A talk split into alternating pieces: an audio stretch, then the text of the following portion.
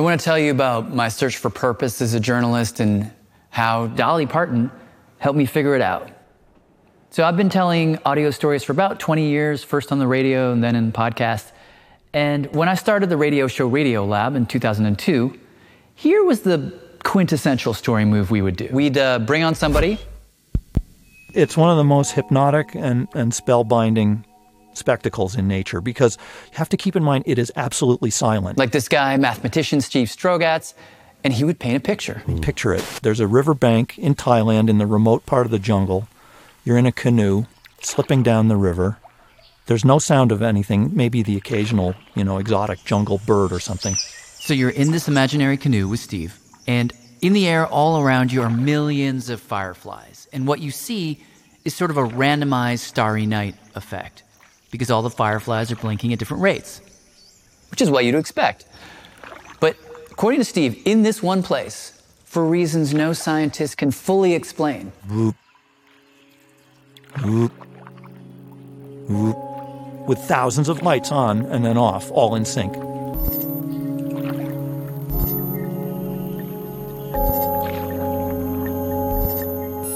Now, it's around this time that I would generally bring in the beautiful music, as I just did, and you'd start to get that warm feeling. A feeling that we know from science kind of localizes in your head and chest and spreads through your body. It's that feeling of wonder. From 2002 to 2010, I did hundreds of these stories. Sciency, neurosciency, very heady, brainy stories that would always resolve into that feeling of wonder. And I began to see that as my job to lead people to moments of wonder. What that sounded like was wow. Wow. Wow. That's amazing. Whoa. Wow. Wow. But I began to get kind of tired of these stories. I mean, partially it was the repetition. I remember there was a day I was sitting at the computer making the sound of a neuron. You know, take some white noise, chop it up, very easy sound to make. And I remember thinking, I have made this sound 25 times. But it was more than that. It was there was a familiar path to these stories. You walk the path of truth, which is made of science, and you get to wonder. Now, I love science, don't get me wrong. My parents emigrated from a war torn country, came to America, and science for them was like more their identity than anything else. And I inherited that from them. But there was something about that simple movement from science to wonder that just started to feel wrong to me. Like, is that the only path a story can take? Around 2012, I ran into a bunch of different stories that made me think, no. One story in particular where we interviewed a guy who described chemical weapons being used against him and his fellow villagers in the mountains of Laos. Western scientists went there, measured for chemical weapons, didn't find any. We interviewed the man about this. He said the scientists were wrong. We said, but they tested. He said, I don't care. I know what happened to me. And we went back and forth and back and forth. And make a long story short, the interview ended in tears. I felt, I felt horrible. Like hammering at a scientific truth when someone has suffered, that wasn't going to heal anything. And maybe I was relying too much on science to find the truth. And it really did feel at that moment that there were a lot of truths in the room and we were only looking at one of them. So I thought, I got to get better at this.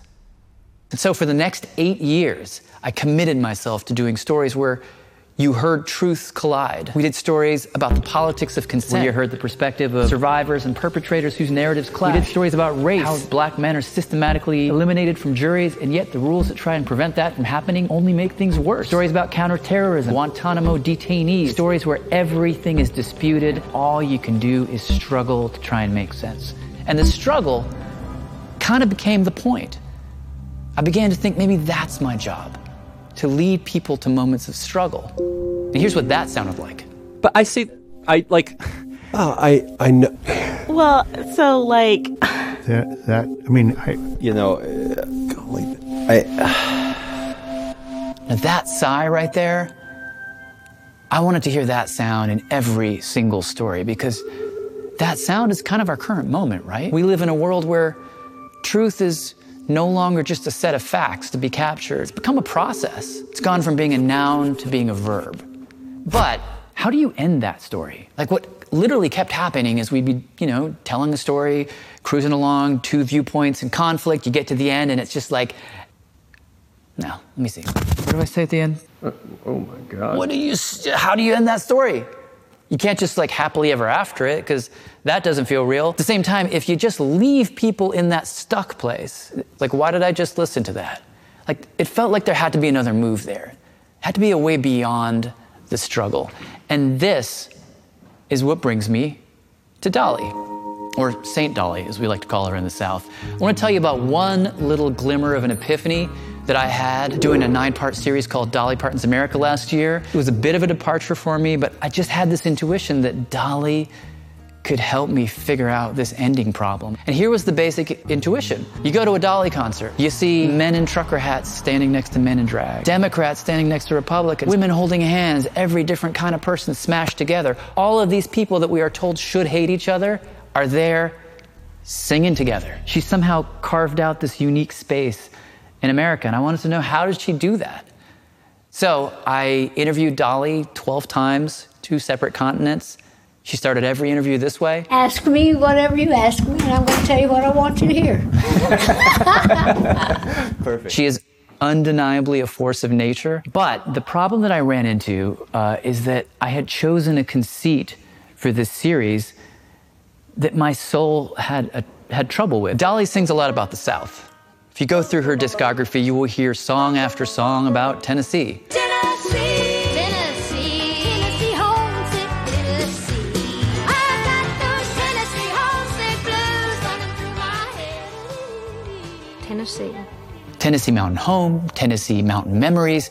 Now, I grew up in Tennessee, and I felt no nostalgia for that place. I was the scrawny Arab kid who came from the place that invented suicide bombing. I, I spent a lot of time in my room. When I left Nashville, I left. I remember being at Dollywood, standing in front of a replica, replica of her Tennessee Mountain home. People all around me were crying. This is a, this is a set. Why are you crying? I, I couldn't understand why they were so emotional, especially given my relationship to the South. And I started to honestly have panic attacks about this. Am I not the right person for this project? But then, twist of fate, we meet this guy, Brian Seaver, Dolly's nephew and bodyguard, and on a whim, he drives producer Shima Oliai and I out of Dollywood, round the backside of the mountains, up the mountains 20 minutes, down a narrow dirt road, through giant wooden gates that look right out of Game of Thrones, and into the actual Tennessee mountain home. But the real place, Valhalla, the real Tennessee mountain home. And I'm gonna score this part with Wagner because you gotta understand, in Tennessee lore, this is like hallowed ground, the Tennessee mountain home. So I remember standing there on the grass next to the Pigeon River, butterflies doing loop de loops in the air, and I had my own moment of wonder. Dolly's Tennessee mountain home looks exactly like my dad's home in the mountains of Lebanon. Her house looks just like the place that he left. And that simple bit of layering led me to have a conversation with him that I'd never had before about the pain he felt leaving his home and how he hears that in Dolly's music. Then I had a conversation with Dolly where she described her songs as migration music. Even that classic song, Tennessee Mountain Home, if you listen to it, Sitting on the front porch on a summer afternoon, in a straight back chair on two legs, leaned against the wall. It's about trying to capture a moment that you know is already gone. But if you can paint it vividly, maybe you can freeze it in place, almost like in resin, trapped between past and present. That is the immigrant experience. And that simple thought led me to a million conversations. Started talking to musicologists about country music as a whole. This genre that I've always felt so having nothing to do with where I came from is actually made up of instruments and musical styles that came directly from the Middle East. In fact, there were trade routes that ran from what is now Lebanon right up into the mountains of East Tennessee. I can honestly say, standing there looking at her home was the first time I felt like I'm a Tennessean. That is honestly true. And this wasn't a one time thing. I mean, over and over again, she would force me beyond the simple categories I had constructed for the world. I remember talking with her about her seven year partnership with Porter Wagoner. 1967, she joins his band. He is the biggest thing in country music. She is a backup singer, a nobody. Within a short time, she gets huge. He gets jealous. He then sues her for $3 million when she tries to leave. Now, it would be really easy to see Porter Wagoner as like a tight, classic patriarchal jackass trying to hold her back. But anytime I would suggest that to her, like, come on. This is a guy. I mean, you see it in the videos too. He's got his arm around you. It, it- there's a there's a power thing happening for sure. Well, it's more complicated Sure. than that. It's just, I mean, just think about it. He had had this show for years. He had, he didn't need me to have his hit show. He wasn't expecting me to be all that I was either. I was a serious entertainer. He didn't know that. I mean, he he didn't know how many dreams I had. In effect, she kept telling me, don't bring your stupid way of seeing the world into my story, because that's not what it was. Yeah, there was power, but that's not all there was. Uh, You can't summarize this. All right, just to zoom out, what do I make of this? Well, I think there's something in here that's a clue, a way forward. As journalists, we love difference. We love to fetishize difference. But increasingly in this confusing world, we need to be the bridge between those differences. But how do you do that? I think for me now, the answer is simple. You interrogate those differences, you hold them for as long as you can until, like up on that mountain, something happens, something reveals itself. Story cannot end in difference, it's got to end in revelation. And coming back from that trip on the mountain, a friend of mine gave me a book that gave this whole idea a name.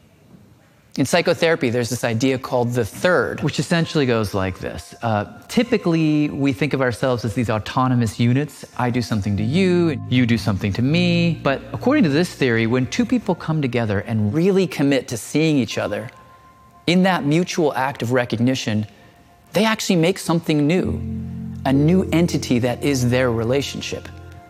You can think of Dolly's concerts as sort of a cultural third space. The way she sees all the different parts of her audience, the way they see her, creates the spiritual architecture of that space. And I think now that is my calling. That as a journalist, as a storyteller, as just an American living in a country struggling to hold, every story I tell has got to find the third. That place where the things we hold as different resolve themselves into something new. Thank you.